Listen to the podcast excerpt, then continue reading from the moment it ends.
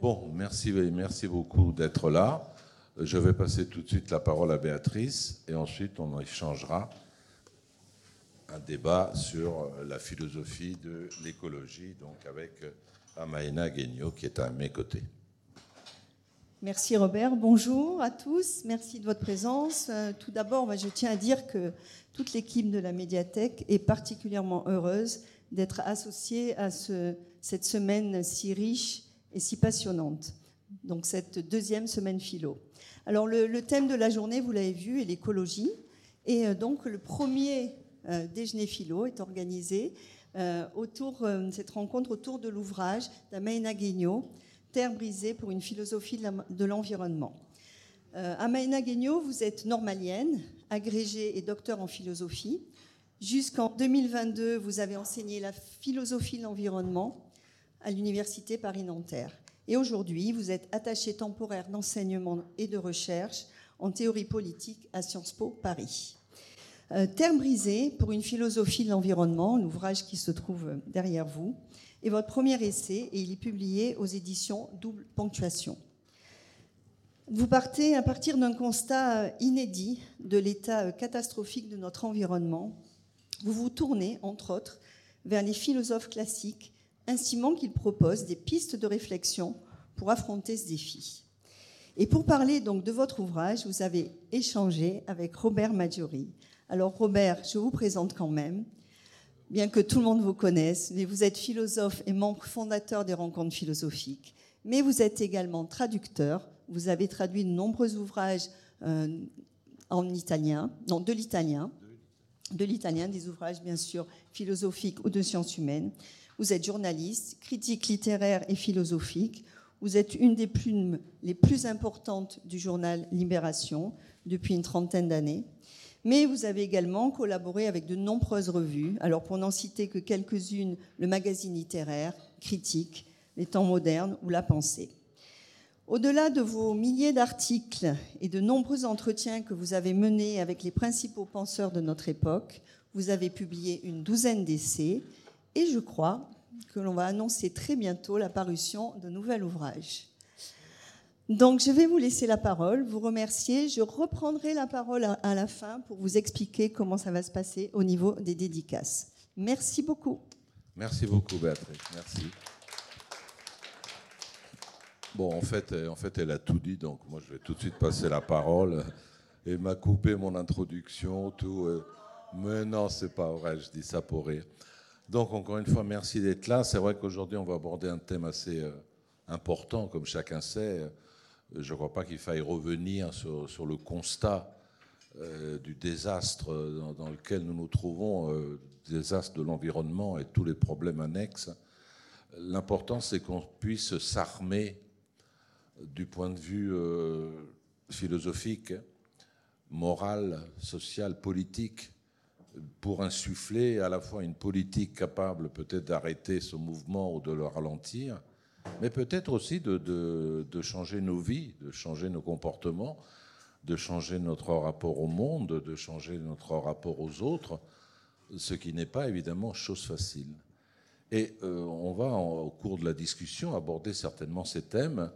Euh, je crois qu'il y a une un constat qu'on peut faire et que peut-être Amina va nous expliquer tout à l'heure, c'est qu'en réalité, la philosophie ne s'est pas souciée toujours de l'environnement ni de la nature.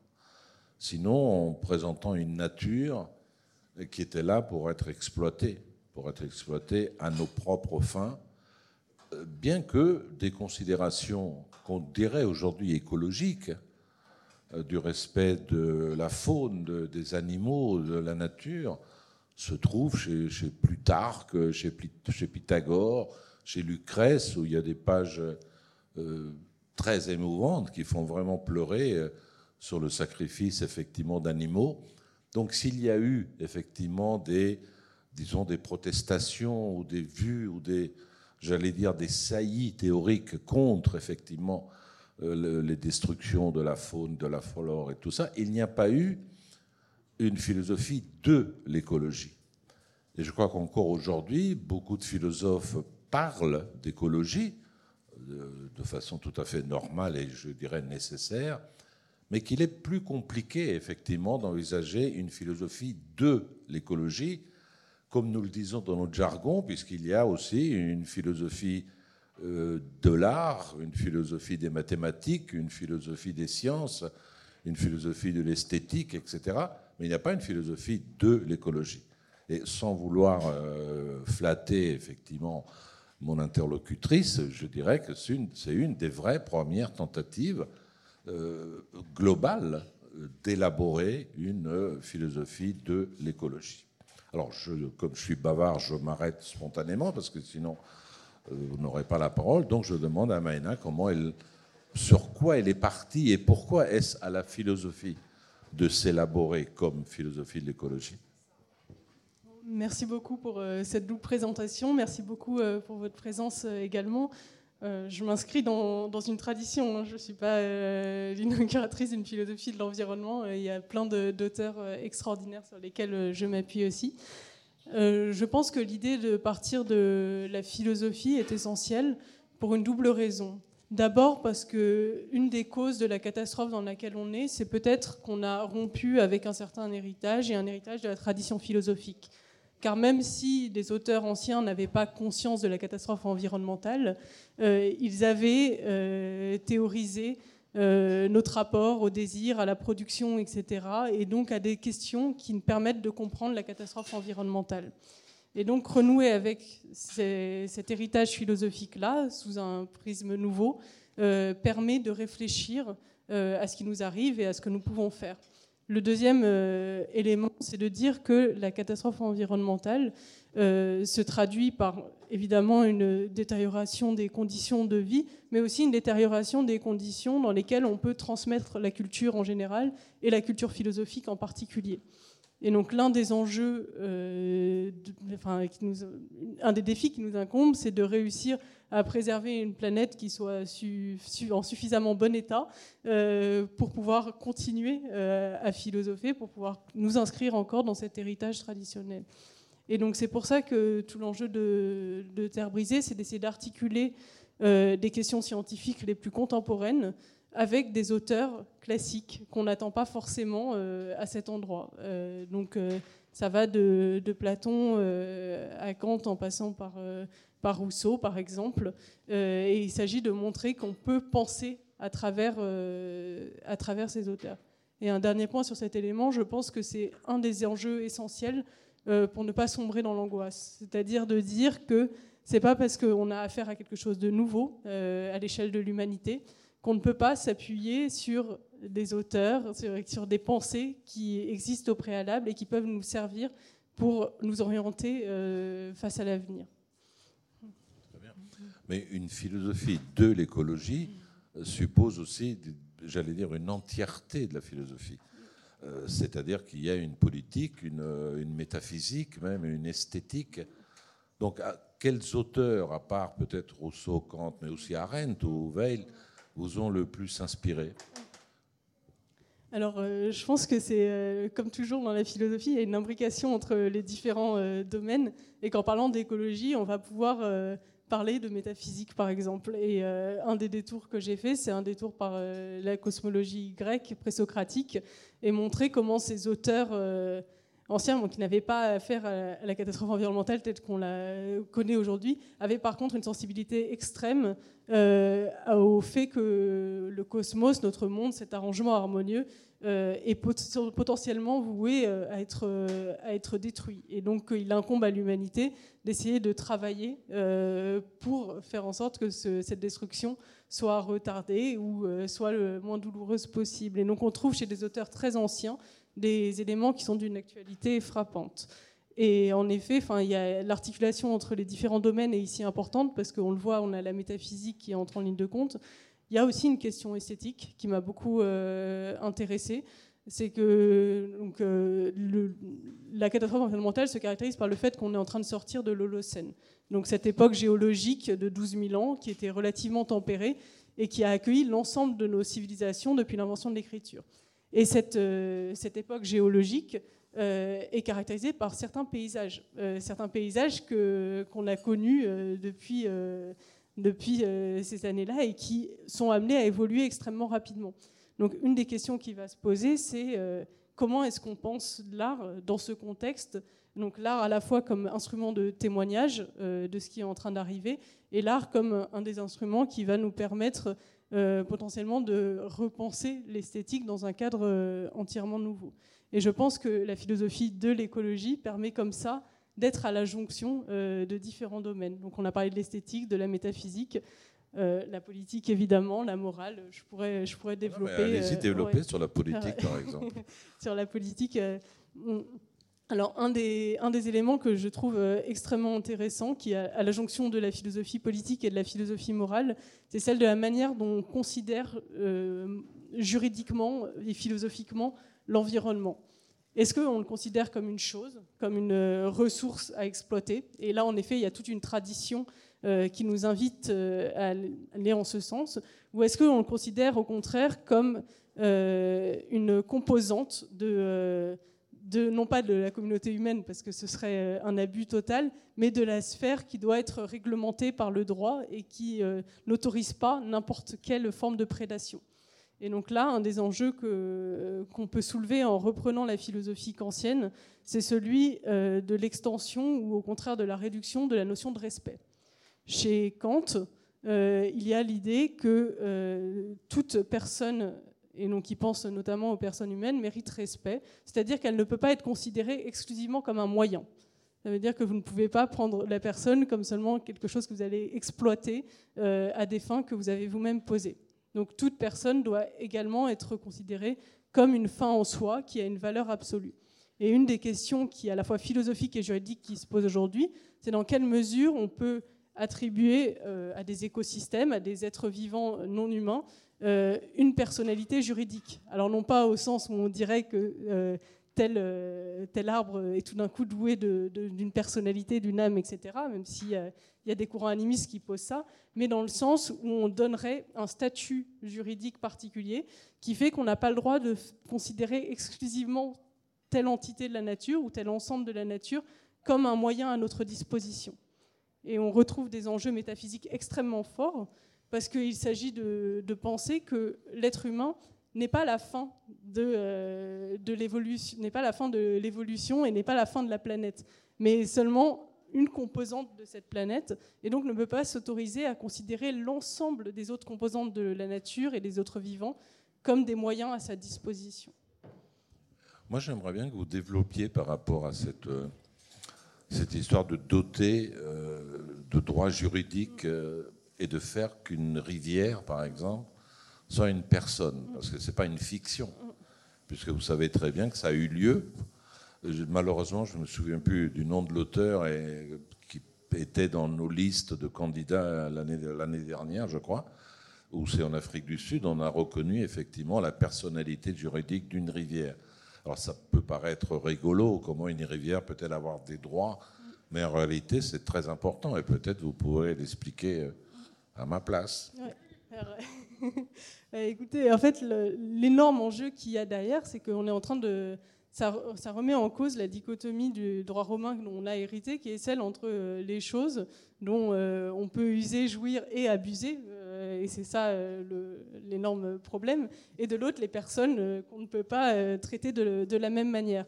Et là, il s'agit de reconnaître à des entités qu'on a longtemps qualifiées comme des choses euh, le droit à avoir une forme de respect. Mais qui permet de garantir ce droit? Parce que c'est évidemment pas la rivière qui va se défendre elle-même à un procès. Euh, ce, serait, euh, ce, serait, ce serait une situation absurde.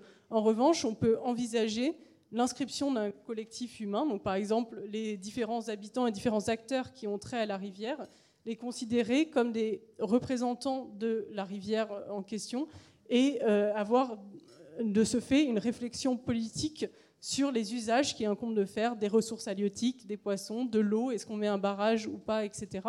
Et donc en fait, ça revient à, étendre la sphère du politique. C'est de considérer qu'il y a des choses qu'on considérait d'emblée comme des objets à exploiter et personne ne le remettait en cause.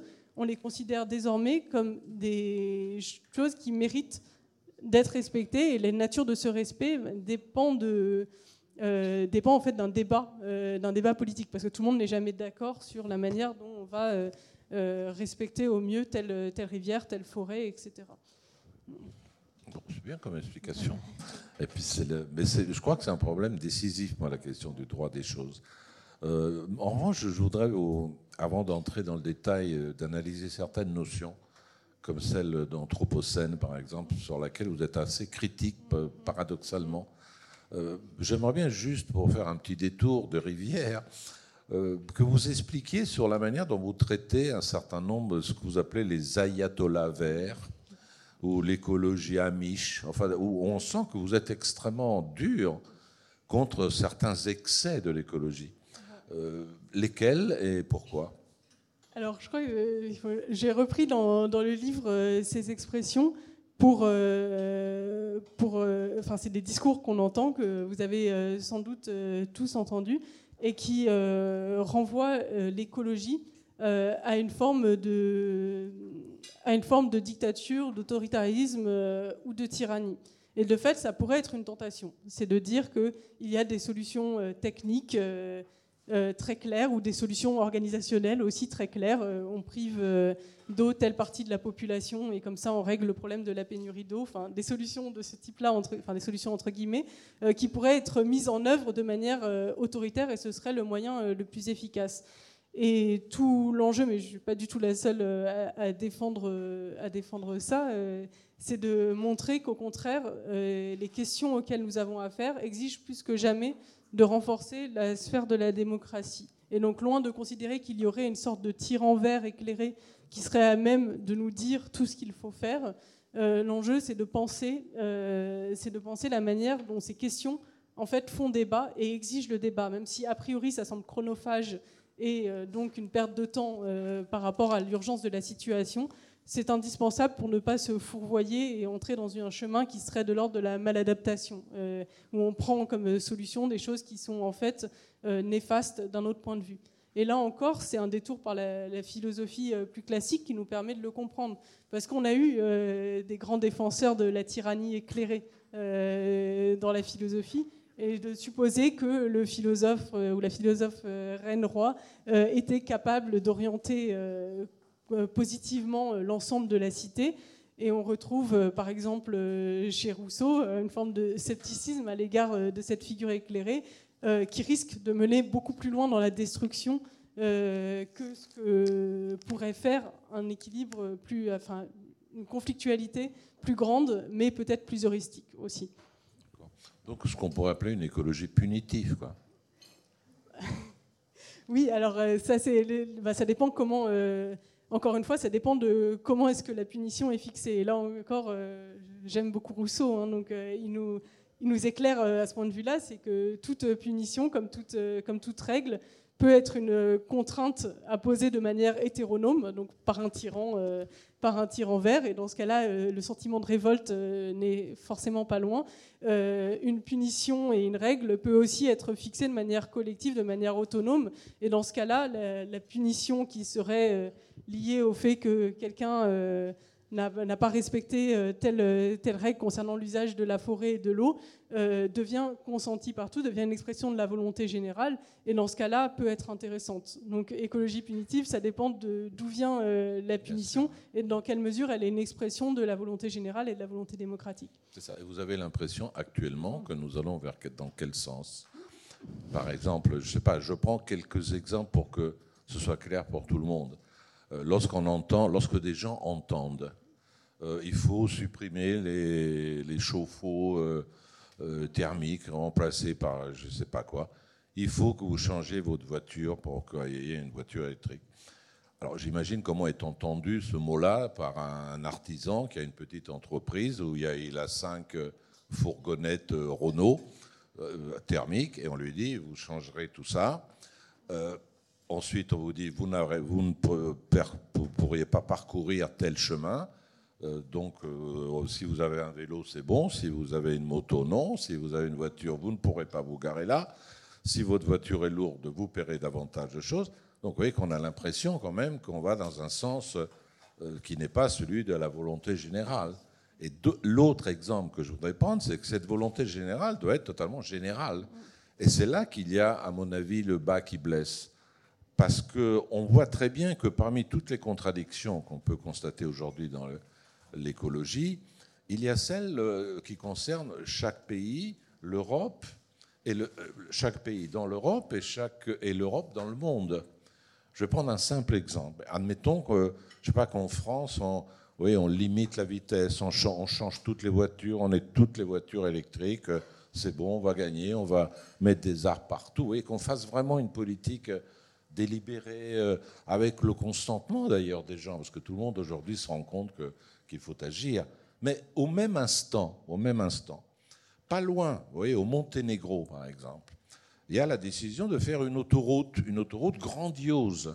Si vous visualisez, ça doit partir de Bar, qui est dans la mer Adriatique, traverser tout le Monténégro pour arriver à Belgrade. Une entreprise gigantesque qui va exiger des millions de tonnes de ciment. Ça a intéressé les Chinois, évidemment. Donc ben, écoutez, on vous donne des sous, mais vous nous donnez les chantiers. Donc ils font tous les chantiers. Donc d'un côté, on a des politiques qui tentent tant bien que mal, et plutôt bien que mal, de faire des petits pas vers des progrès écologiques. Puis de l'autre côté, tout d'un coup, il y a un productivisme invraisemblable. On retrouve les années 50 avec. Euh, donc qu'est-ce qu'il faut, qu'est-ce qu'il faut faire Qu'est-ce qu'il faut interdire? A-t-on le droit Je vous provoque un peu. A-t-on le droit d'interdire à des, à des sociétés de parcourir les voies de progrès que nous avons parcourues? Oui, C'est ce que les gens vous posent comme question. Et là, vont entendre vos réponses. Beaucoup de, beaucoup de questions en une. Je vais essayer de, essayer de répondre euh, de manière organisée. Alors, le, premier élément sur, euh, bah, sur les, exemples classiques d'écologie punitive, euh, je pense que là aussi, on voit à quel point l'écologie est en fait une question transversale. Donc, de même qu'en philosophie, l'écologie nous permet de reprendre les différents champs de l'histoire de la philosophie, de, la politique, de l'esthétique, etc. Euh, il en va de même en politique, c'est-à-dire qu'on ne peut pas traiter l'écologie comme un domaine à part qui serait séparé de toutes les autres composantes euh, de la vie politique. Et donc, en effet, priver euh, quelqu'un de l'usage de son chauffe-eau ou de sa voiture dans des conditions où il n'y a pas d'autres moyens, par exemple, de se, déplacer et où, par ailleurs, euh, le déplacement est requis euh, parce qu'il n'y a pas de, service, enfin voilà, l'école est loin, etc. Euh, tout ce, genre de choses nous oblige à penser l'écologie comme quelque chose de, en fait, de fondamentalement politique, c'est-à-dire où à chaque fois, sur chaque problème, il va falloir penser conjointement les différentes choses. Et un des éléments qui va être essentiel, sur lequel il va falloir que je revienne pour répondre aux autres questions, c'est celui de la justice. Parce que c'est ça, c'est ça qui est en jeu. C'est euh, je refuse de changer mon chauffe-eau ou je refuse euh, d'arrêter d'utiliser ma voiture parce que ce n'est pas juste, j'en ai besoin, c'est une nécessité euh, fondamentale étant donné l'organisation de l'espace et je ne vois pas pourquoi ce serait moi seul qui paierait, enfin moi seul dans un, dans un cadre qui, qui, qui aurait à payer cette dette-là sans qu'on sans qu'on m'aide à le faire. Et donc euh, tout l'enjeu, c'est de penser une justice écologique de façon à ce que euh, ce genre de, politiques euh, qui sont finalement extrêmement inégalitaires n'arrivent pas. Une, je développe ça dans, dans, la troisième partie de l'ouvrage. Pour ce qui est de la question de, l'aspect un peu transnational, là aussi, en fait, ça pose une question euh, fondamentale euh, philosophique, qui est finalement la question du, contrat social, mais posée à une nouvelle échelle. C'est-à-dire que euh, la, fiction qu'on a chez, chez Rousseau d'un état de nature dans lequel chacun vivrait isolément et frais à sa guise, mène à une forme d'état de guerre. C'est le dernier stade de, l'état de, de, nature où il y a des tensions extrêmes entre les différentes entre les, différentes, les différents individus. Et un jour, il y a la fiction de, ce contrat social qui arrive. Mais c'est une fiction, nous dit Rousseau. Et nous, il ne faut pas s'attendre à autre chose qu'à une fiction immédiatement. Enfin, je ne pense pas qu'on ait le temps d'imaginer que toutes ces nations qui aujourd'hui euh, sont rivales euh, sur le plan, par exemple, de l'exploitation des ressources et des directions à prendre, et euh, qui sont dans un état de, on pourrait dire, de, guerre écologique, on ne peut pas penser que ces nations vont tout d'un coup se réunir à une table et décider d'une direction commune. En revanche, ce qu'il est possible d'essayer de faire, c'est de faire au mieux, même si c'est à l'échelle, à une échelle assez réduite. Et c'est vrai que la France, on dirait, bah, c'est petit à l'échelle du globe, mais on exporte énormément de notre pollution en exportant énormément de notre production et de nos déchets. Euh, et donc, euh, si déjà on fait euh, notre, notre part de travail, ça ne suffira pas, mais c'est déjà extrêmement, extrêmement important. Et là aussi, il y a une question de justice, enfin, j'en reviens au troisième volet, qui est la question de qui, sur, qui, sur qui repose cet effort. Est-ce que que c'est des pays qui sont directement un stade de pauvreté, euh, enfin qui sont dans un stade de pauvreté qui est extrême et on leur demanderait de renoncer euh, à des consommations jugées superflues d'électricité, etc., alors que c'est déjà un stade de misère, ou est-ce qu'on essaie d'équilibrer de nouveau les choses? Et là encore, c'est le concept de justice qui est intéressant, parce qu'il s'agit de penser la manière dont on peut faire à l'échelle globale une réduction des prélèvements qu'on fait sur la nature et des pollutions qu'on met à l'autre bout de la chaîne, euh, sans pour autant pénaliser excessivement euh, ceux qui souffrent déjà le plus de la situation dans laquelle on vit.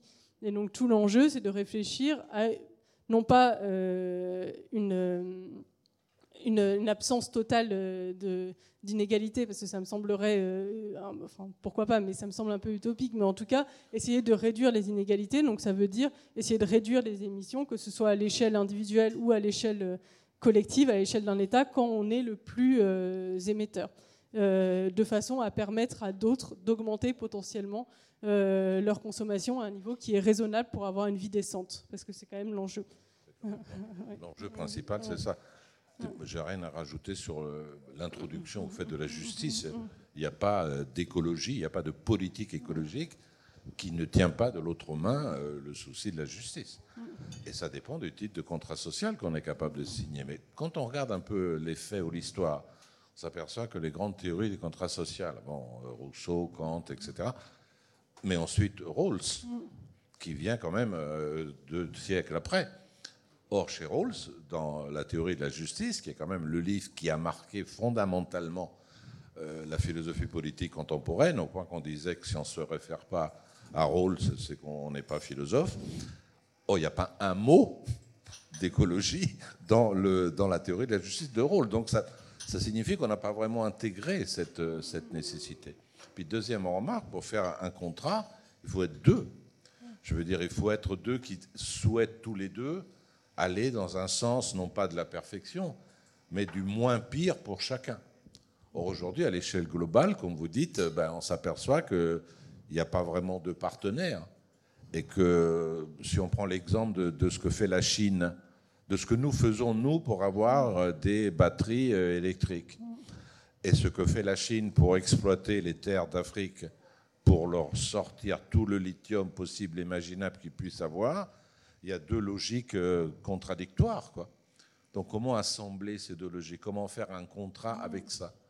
D'autant, et j'ajoute une dernière remarque qui va vous donner des possibilités aussi de répondre, c'est que le, progrès la technique et, scientifique, il ne s'arrête pas tout seul. Je veux dire, je disais ce matin au marché, euh, la science résout tous les problèmes qu'elle peut résoudre. Elle ne se demande pas est-ce que c'est bien, est-ce que c'est mal.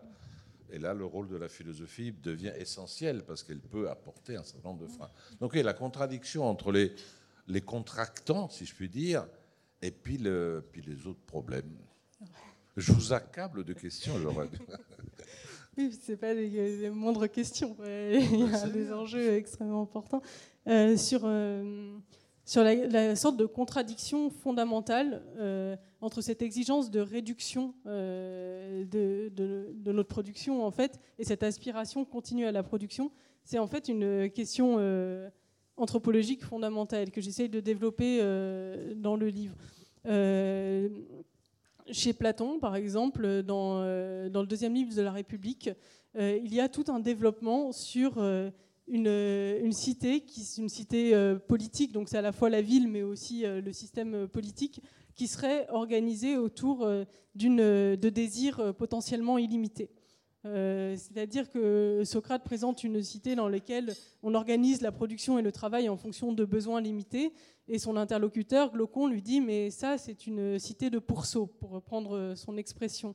Et il lui dit Mais euh, moi, je, n'aspire pas à ça. Pour moi, j'aspire à une cité dans laquelle il y a euh, plus de désirs qui sont satisfaits, une sorte d'exubérance, de, luxe, et avec deux niveaux. C'est-à-dire que d'un côté, il s'agit de quantitativement satisfaire plus de désirs, et de l'autre, il s'agit de satisfaire des désirs nouveaux qui n'existaient pas et que les poètes contribuent euh, à, forger.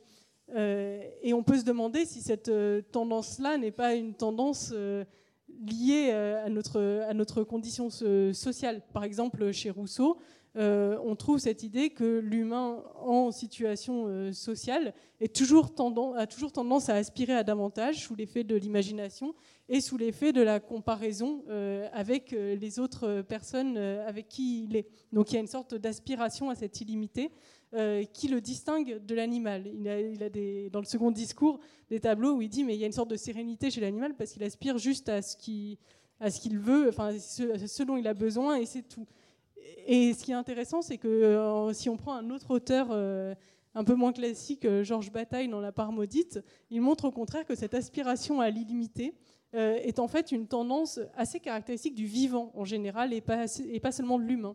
C'est-à-dire que sur Terre, nous avons une sorte d'excédent d'énergie du fait qu'on reçoit euh, de l'énergie solaire qui va être ensuite transformée avec la photosynthèse euh, et transmise à l'ensemble des organismes vivants. Et cet excédent d'énergie, on le déploie dans l'ensemble du vivant pour des activités qui semblent a priori superflues.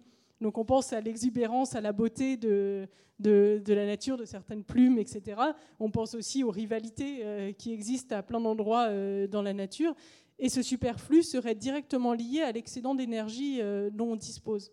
Et donc là, c'est la question, ça pose la question de cette, de cette tension qu'on est en train de vivre aujourd'hui. Pourquoi? Parce que d'un côté, on sait que nos ressources euh, sont limitées et qu'on touche euh, à ces limites. Encore une fois, le, pétrole conventionnel, euh, on a dépassé le, pic dans les années 2008. Certes, il y a du pétrole non conventionnel, mais au bout d'un moment, ça va devenir plus coûteux en énergie de l'exploiter que d'énergie, enfin, qu'on aura récolté d'énergie. donc il y a ça. Mais en même temps, c'est un fait qu'aujourd'hui, à l'heure actuelle, on dispose encore de beaucoup d'énergie et de beaucoup de ressources. Et est-ce qu'on est capable de se limiter? Est-ce qu'on est capable soi-même de se mesurer et de ne pas utiliser cet excédent d'énergie? Alors là, les philosophes nous rendent un peu pessimistes, parce que et chez Platon, et chez Rousseau, et chez euh, Georges Bataille, il y a un peu l'idée que c'est inscrit dans notre, euh, dans, notre, euh, dans notre nature, on va dire, d'avoir cette tendance, et dans notre caractère social, d'avoir cette aspiration à l'illimité. Seulement, d'autres philosophes permettent, permettent aussi de penser l'inverse, c'est-à-dire qu'il faut essayer de concevoir la mesure, le fait de se mesurer, de se limiter, comme quelque chose de désirable. Et c'est tout l'enjeu. Euh, comme quelque chose de désirable à l'échelle individuelle et à l'échelle collective. Et là, c'est les présocratiques qui sont. Euh, et puis la pensée grecque en général qui est extrêmement utile parce qu'il y a une description extrêmement négative de la démesure, de l'illimité. La démesure, l'illimité, c'est l'ubris, c'est ce qui emmène à la tyrannie et ce qui emmène à la souffrance et au malheur. Au contraire, le fait de limiter, de donner une, forme aux choses, c'est ce qui permet d'avoir, à la fois sur le plan esthétique et sur le plan éthique, les plus beaux accomplissements de l'humanité. Et je pense que, enfin, c'est tout bête, mais les philosophes nous aident à, à repenser le sens de la mesure, le sens esthétique, éthique, politique de la mesure, et comment euh, ça peut être non pas quelque chose de négatif, c'est euh, mince, euh, j'aurais voulu acheter encore davantage, consommer encore davantage, ou en étant une nation, j'aurais voulu augmenter encore euh, davantage mes exportations, etc. Là, il s'agit de dire, mais en fait, c'est peut-être plus souhaitable d'avoir une économie qui est plus mesurée. Je vais faire l'avocat du diable parce que c'est nécessaire. Je suis d'accord avec ce que vous dites. Si on prend les textes précisément de, l'Antiquité, je vois Aristote, Aristote, apôtre de la tempérance, du euh, virtus in medio, hein, la vertu c'est au milieu, donc la tempérance, la sobriété, etc. Et on trouvera ça longtemps. Sauf que avec un, regard un peu cynique, cette philosophie du, contrôle de soi, de la mesure, de l'automodération, elle a échoué.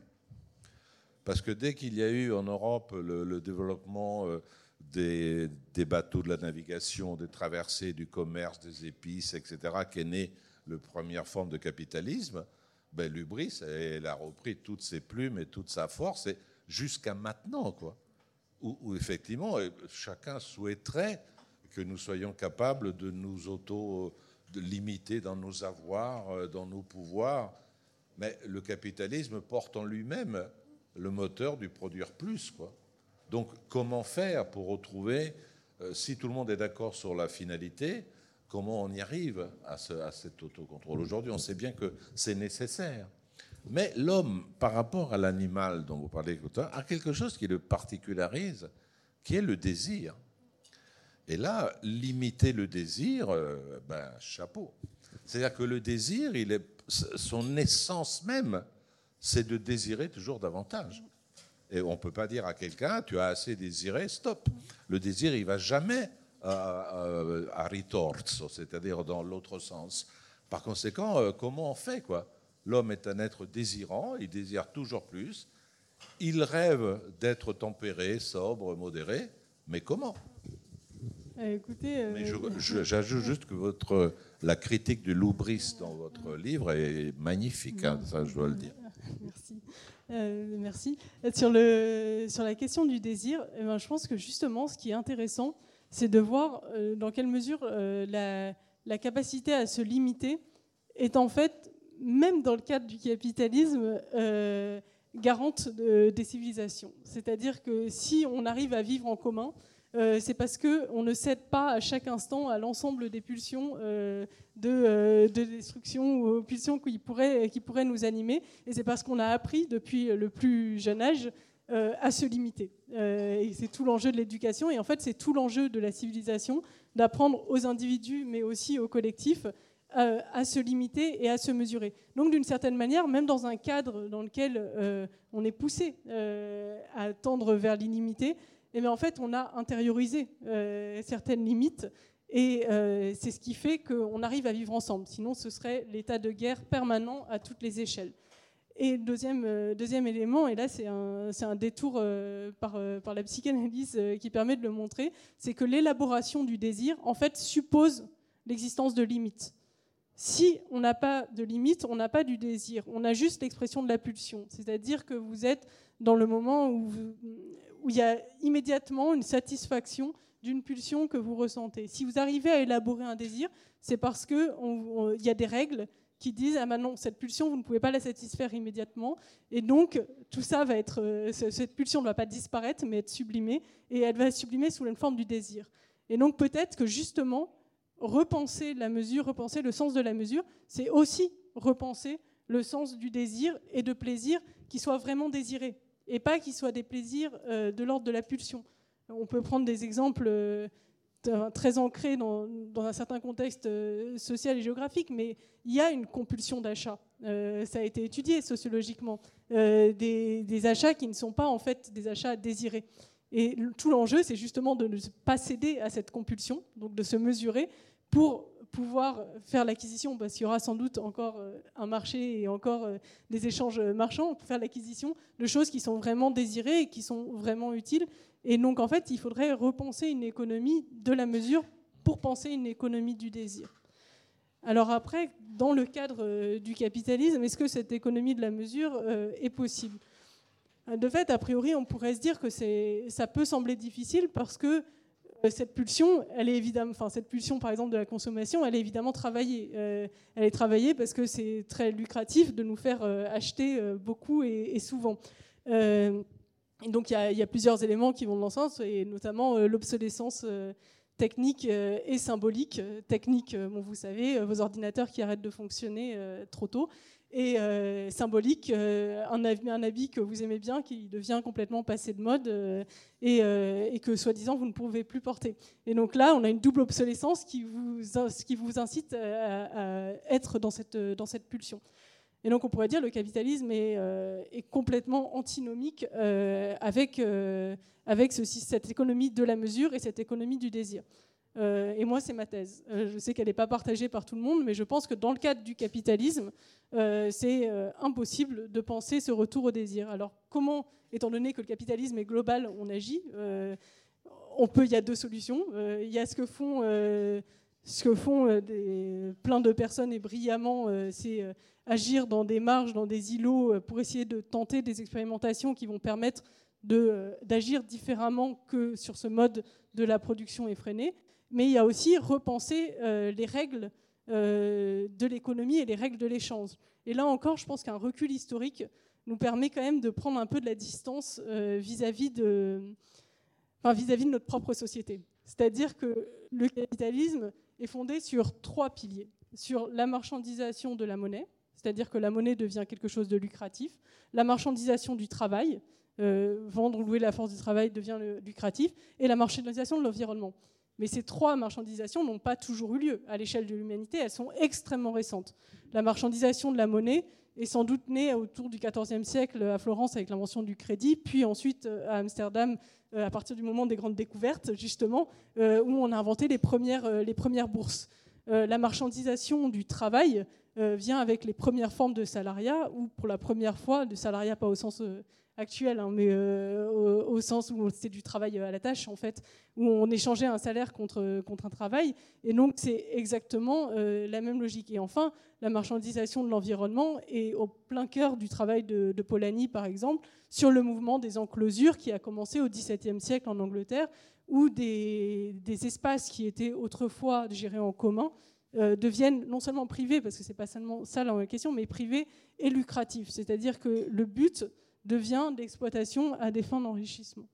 Et donc tout l'enjeu, euh, je pense, c'est de réfléchir à des conditions sociales et politiques qui permettent euh, progressivement d'extraire ces trois dimensions-là à la sphère du marché. Ce qui ne veut pas dire abolir toute forme de marché, parce qu'on peut très bien avoir une monnaie qui n'est pas de l'ordre marchand, mais par contre utiliser cette monnaie pour ensuite produire des marchandises qui, elles, seront échangées sur, euh, sur un marché. Vous avez raison de préciser pour le salarial, parce que le, le salaire, c'était le, les poignées de sel qu'on donnait à certains travailleurs à Rome pour faire des tâches particulières. J'aimerais bien juste, peut-être après, on va peut-être parler de poser des questions, c'est possible, je ne sais pas quelle heure il est, euh, que vous explicitiez quelque peu, d'abord, pourquoi vous refusez la notion d'anthropocène, et d'autre part, peut-être que vous évoquiez votre, le recours que vous faites à Anna Arendt à propos de l'œuvre, de l'action et du labeur. Super. Deux questions. de petites questions. Euh. La petite question, c'est sur l'Anthropocène.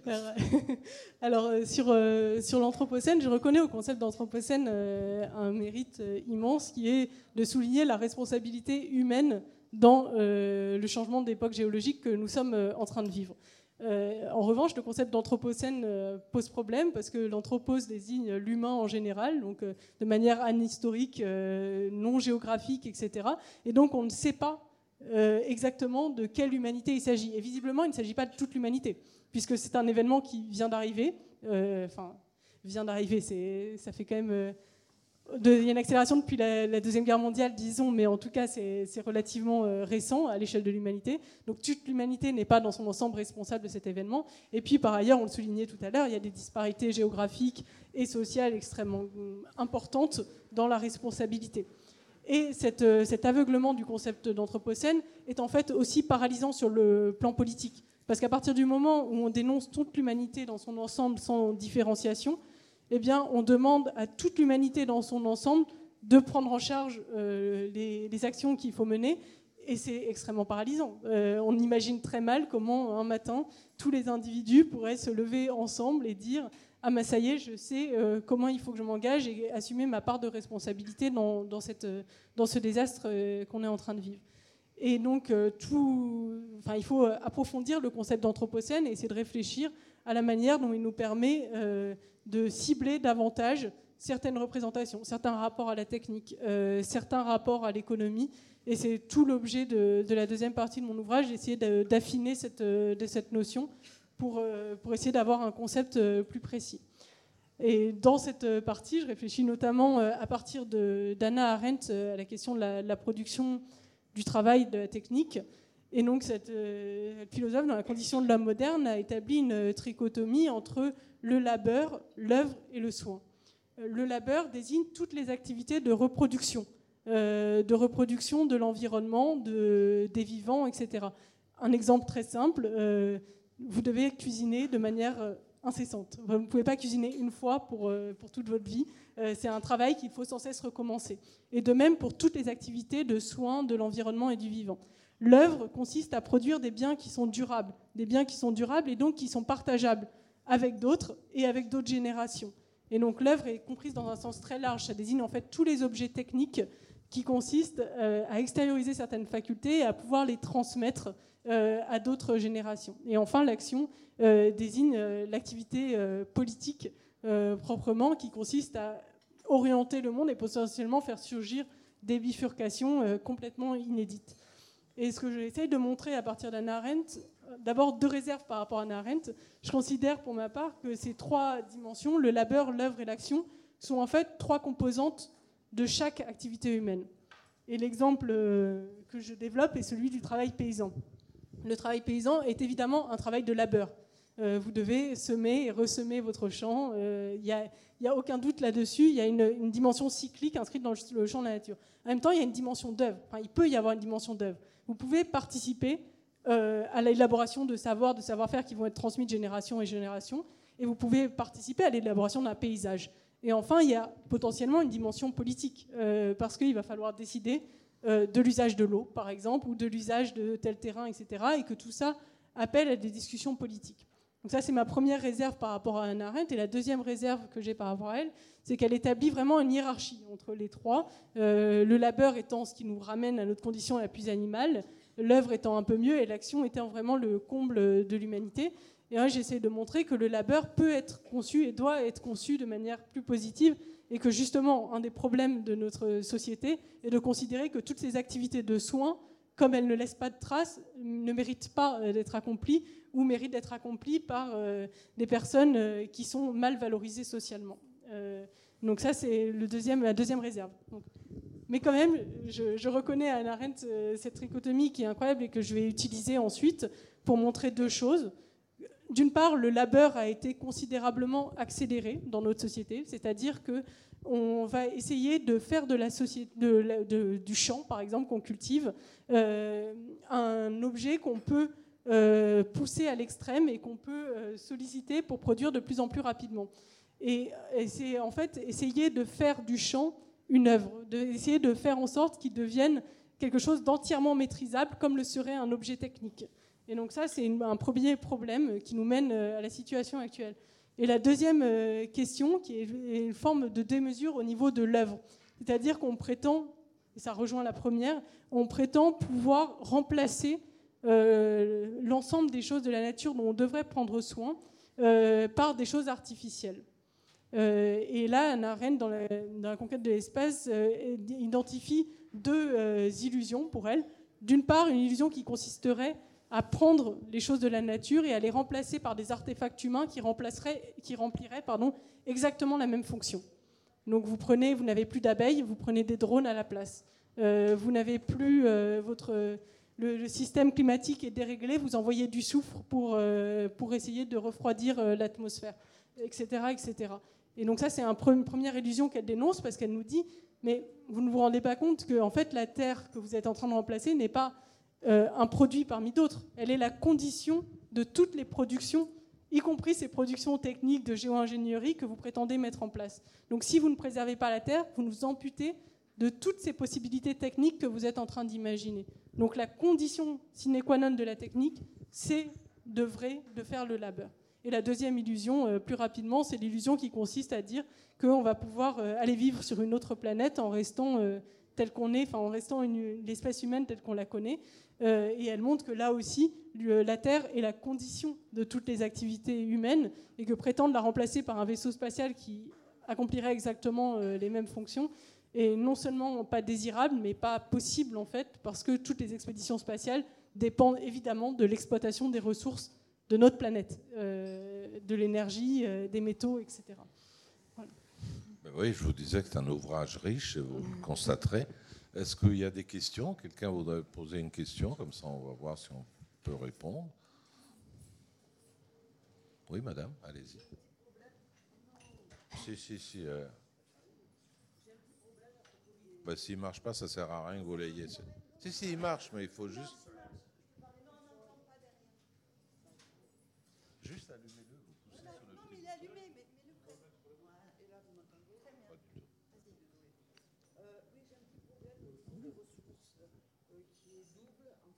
C'est qu'on euh, parle beaucoup d'écologie pour le, pour le bien de la planète en général, mais en réalité, euh, c'est en Occident et dans les pays développés où on arrive à vivre dans l'écologie, à vivre dans un air pur et dégagé, parce que parallèlement,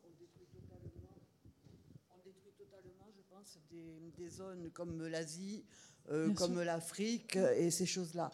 Donc c'est quand même un petit peu compliqué de se dire qu'en fait, philosophiquement, je pense que c'est intéressant de se dire que l'humanité est divisée en deux. Il y a ceux qui, euh, joyeusement, si on peut dire, vivent dans un air pur et, et dégagé avec des méthodes extraordinaires. Enfin, extraordinaires, pardon, je me suis emportée. Mais euh, alors que toute une partie du monde est détruite par, cette, par ce mode de vie, par notre écologie. Et en plus, quelque chose qui me trouble, ce sera la dernière chose, j'aimerais savoir, parce qu'on nous parle beaucoup d'énergie fossile, j'aimerais savoir en quoi euh, les terres qu'on extrait en détruisant des, des, parties euh, très très importantes du globe, en quoi ces énergies qui nous servent à alimenter nos téléphones portables, euh, et je ne parle pas de l'énergie qu'il faut pour entretenir les data centers et les trucs comme ça, mais ne serait-ce qu'à l'extraction des terres euh, pour faire ça. Et jusqu'à présent, j'ai jamais entendu la différence entre énergie fossile pétrole et énergie fossile qui nous sert à alimenter nos téléphones. Je crois que c'est tout. C'est- Voilà, oui, non, c'est à ça que je pensais. Je pensais à ces produits-là. Et je pense qu'on vit quand même dans, un- dans quelque chose qui est assez illusoire. C'est-à-dire, euh, moi, quand j'entends parler euh, euh, de- de- du bien de la planète, je me dis qu'il y a euh, un pourcentage euh, très, très, très important sur lequel on vit et dont on ignore totalement le bien euh, éventuel. Enfin, voilà, voilà, c'est tout. Oui, oui. Non, bah, merci beaucoup pour votre, euh, vos questions parce qu'elles me permettent d'évoquer un point que je n'ai pas du tout euh, évoqué et que j'essaie de, développer aussi dans mon livre, euh, qui est, euh, que je développe à partir d'une lecture de Georges Escourogène sur euh, la décroissance. Et il parle de la question de l'entropie. Et il montre que l'ensemble des activités de production de notre planète euh, suppose, un, l'extraction de ressources et d'énergie, évidemment, et deux, la dilapidation euh, d'une partie des matériaux et des énergies qui pouvaient être utiles euh, sous la forme de, matériaux et d'énergie inutiles et surtout nuisibles. C'est-à-dire que au fur et à mesure qu'on transforme un matériau, euh, il y a une partie qui va devenir inutilisable, qui va se dégrader en poussière, qui va se dégrader pour l'énergie en, en- en chaleur dissipée, qui ne va pas être euh, utilisée. Et donc ça, c'est un processus irréversible et global qui fait qu'en fait, on est en train d'épuiser à l'échelle de la planète l'ensemble de nos ressources et pas seulement les ressources fossiles. Vous avez tout à fait raison de dire qu'il y a des ressources euh, issues des, mines euh, qui sont en train, enfin, qui, euh, qui ont malheureusement plus du tout la même concentration qu'il y a, qu'il y a 50 ans, parce que on est en train d'épuiser des gisements. Et donc là, ça pose une question de production qui est fondamentale. C'est-à-dire que, d'une part, il va falloir essayer de maximiser les formes de recyclage qui permettent de réutiliser des matériaux plutôt que de prétendre exploiter toujours de nouvelles ressources, parce que c'est impossible. On ne pourra pas à l'infini exploiter de nouvelles ressources s'il n'y en a pas. Euh, et d'autre part, euh, c'est essayer de produire plus intelligemment, de produire de manière plus mesurée, de produire mieux, de façon non pas à arrêter la production. L'humanité se caractérise par le fait qu'elle produit ses conditions de vie, mais de façon à pouvoir la cibler pour qu'elle soit faite de manière plus intelligente. Et là, je rebondis sur une deuxième question que vous soulevez, qui est la question de la justice, et de manière plus juste. Parce qu'en effet, actuellement, le système productif, euh, qui malheureusement, euh, à mon sens, n'est pas du tout écologique encore, est complètement injuste et laisse euh, la plus grande part de l'humanité subir des catastrophes environnementales dramatiques et par ailleurs avoir un niveau d'organisation sociale, de richesse matérielle qui est parfois difficile, qui rend parfois difficile la- la- l'ajustement à la- à la transition écologique qu'on est en train de vivre. Et ensuite, sur la question de, des énergies, de l'exploitation des énergies euh, fossiles par rapport à l'exploitation euh, de terres rares, euh, Les terres rares, c'est pas pas de l'énergie, c'est des ressources matérielles qui permettent de fabriquer les téléphones, mais vous avez raison, c'est indispensable, on a besoin des deux. On a besoin d'énergie et on a besoin de, ressources matérielles. Et dans les deux cas, il y a une forme de pollution qui est, qui est inhérente au processus de production. La différence, quand même, c'est que on sait que la pollution qui est liée à l'exploitation des gaz, des énergies fossiles, émet une concentration de gaz à effet de serre qui devient ingérable. Et ce que, je, ce que nous montre l'époque de l'Holocène, c'est qu'en gros, on avait une concentration de gaz atmosphérique, de, gaz de dioxyde de carbone pardon, euh, atmosphérique qui était euh, aux alentours de 350 parties par million à peu près. Qu'on est passé à 420, 410, 420 parties par million et que le seuil qui nous fait changer d'atmosphère, enfin d'équilibre atmosphérique, c'est 450 parties par million. Et ça, c'est lié directement à la combustion d'énergie fossile. Alors là où vous avez raison, c'est qu'il faut aussi de la combustion d'énergie fossile pour extraire les terres rares. Euh, mais c'est une conséquence indirecte. Alors qu'au moins sur, ah bah si, euh, sur le fossile, on sait, euh, on sait que là c'est direct. Et, c'est pour ça que je vous rejoins complètement sur l'idée que l'enjeu, un des enjeux cardinaux, ça va être celui de l'usage des ressources qu'il va falloir thématiser et, de, et des usages conflictuels des ressources qui vont être faits à l'échelle d'un territoire ou à l'échelle globale. En tout cas, je pense, madame, que la considération de la pollution numérique, il va bien falloir un jour en prendre vraiment conscience, parce que ce n'est pas seulement l'extraction de métaux, c'est aussi la fabrication, les usines, les data centers, euh, etc. La circulation, l'eau, une utilisation invraisemblable d'eau. Enfin, moi, je, souhaite simplement que ce genre d'ouvrage, et je remercie encore Amaina Guéno de, l'avoir produit parce que c'est un ouvrage, c'est son premier essai, donc c'est déjà un petit coup de maître, ce qui est quand même bien.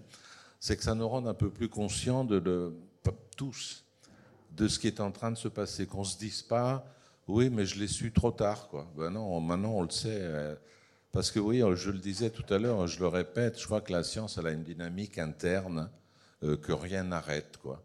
Quand on nous propose, je sais pas, les pesticides, ben, c'est une fête partout dans le monde agricole. Là, le pesticide, c'est génial. Bon, puis après, 25 ans après, on s'aperçoit, ben non, ça détruit à peu près tous les écosystèmes. Quand on invente euh, la voiture à, gasoil, euh, grosse production partout, publicité, c'est formidable, ça coûte moins cher que l'essence, etc. Puis après, 25 ans après, ben, espérons qu'on réalise tout de suite des choses qu'on ne va pas nous reprocher dans 25 ans. Merci beaucoup de votre écoute et puis de votre assiduité. À la prochaine fois.